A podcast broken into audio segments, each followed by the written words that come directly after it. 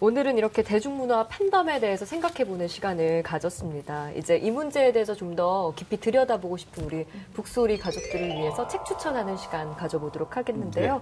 먼저 우리 이쟁 작가님 어떤 책을 가져오셨을까요? 아, 네. 제가 가져온 책은 이 팬 블로거 게이머라는 책인데요. 네. 이게 저쪽 앞으로 좀 예, 그렇게 네. 해서.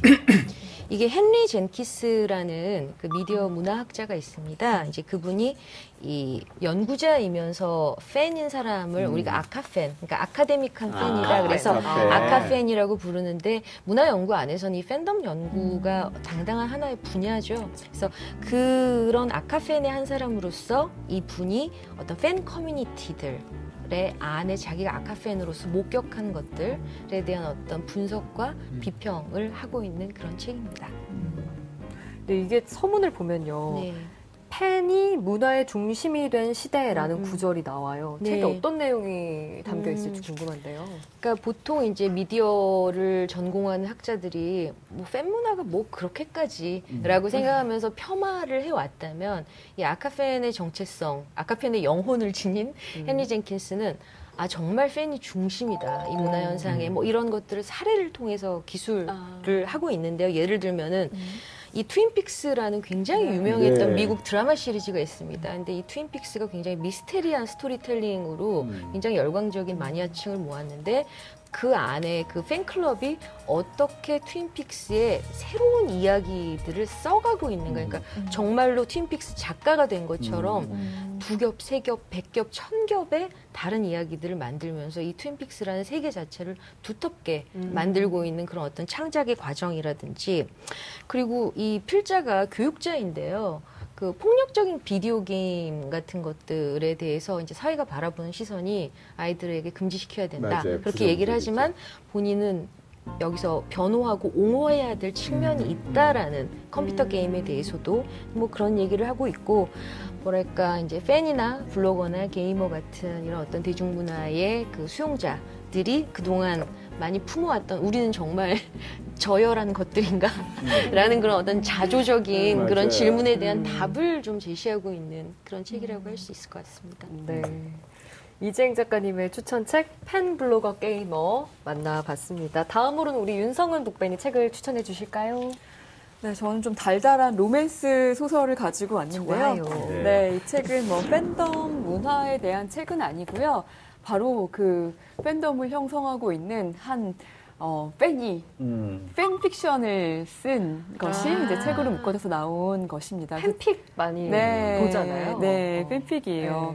네. 네, 그 BTS와 아미컬처에도 몇 번 등장하는 One Direction이라는 영국의 뭐 boy band가 있는데요. 거기에 이제 Harry Styles라는 음. 그 멤버 중에 한 명을 그 이제 모델로 해서 만든 그런 로맨스 소설인데요.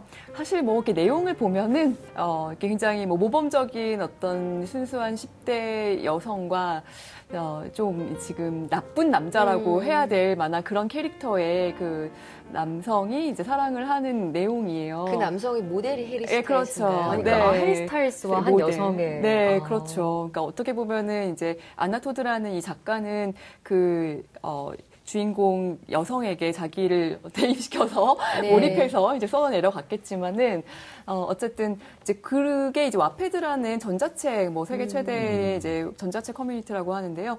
거기서 그 15억 뷰를 기록을 음. 했고 지금 이 음. 책도 저는 지금 1권 가져왔는데요.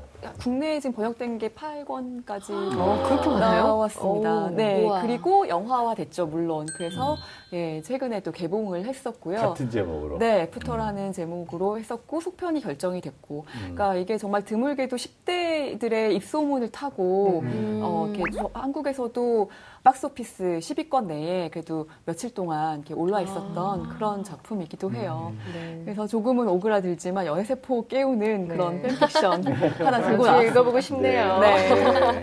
After라는 책도 만나봤고요. 마지막으로 우리 박태근 북벤저스 어떤 책을 가져오셨을까요? 네, 제가 가져온 책은요. 가장 최근에 나온 팬덤 문화 관련된 책 입니다. 신윤희 작가의 팬덤 3.0이라는 음. 책인데요. 네.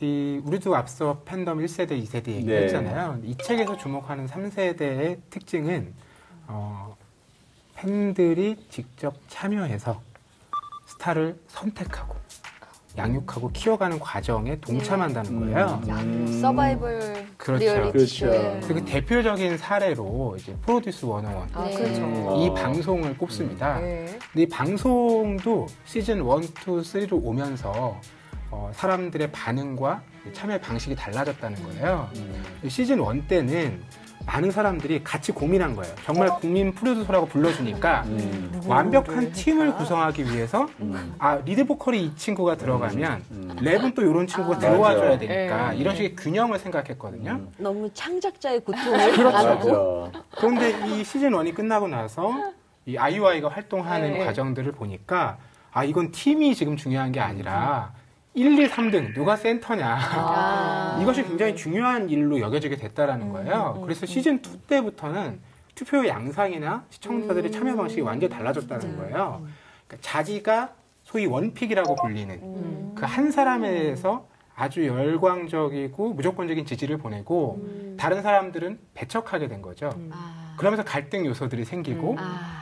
이런 이야기들이 펼쳐지는 거예요. 그러니까 이게 불과 2, 3년 내에 시즌 두세 번 거치는 과정에서 벌어진 변화 양상이거든요. 음. 이런 것들을 어, 저자 스스로 어, 그 원어원 팬덤에도 참여를 하고 아. 음. 또 2, 30명의 그 팬덤 활동을 하는 분들을 인터뷰하면서 풀어낸 책이라서 굉장히 생생하게 살아있는 이야기를 네. 들을 수 있는 책입니다.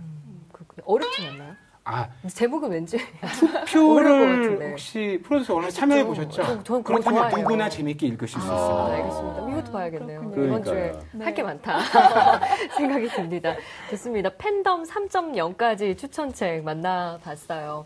오늘 쭉 이렇게 얘기를 나눠보다 보니까 참 팬덤이 활성화돼야 대중문화 자체도 좀 커나갈 수 있는 것 같다. 음. 모든 문화의 기반이 팬덤이 아닐까 음. 싶은데 그런 의미에서 우리 TV 책방 북소리에도 팬덤 문화가 예, 잠입했으면 스며들었으면 하는 개인적인 바람과 소망을 조금 가져보도록 근데 하겠습니다. 뭐 이미 아마 팬덤이 형성돼 있을 거예요. 근데 그게 눈에 띄지 않고 있지만 정말로 그 우리나라의 문화와 학술을 또 좋아하는 사람이라면 어떻게 북소리를 안 보실 수가 있어요. 그렇죠. 아마 지금 이창현 교수님을 모델로 팬티를 누군가 쓰고 있을 그렇죠. 거예요. 어, 근데 저는 안 볼래요.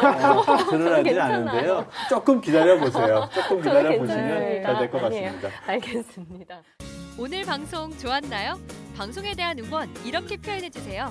다운로드하기, 댓글 달기, 구독하기, 하트 주기. 더 좋은 방송을 위해 응원해 주세요. 다운로드하기, 댓글 달기, 구독하기, 하트 주기. 기억하셨죠?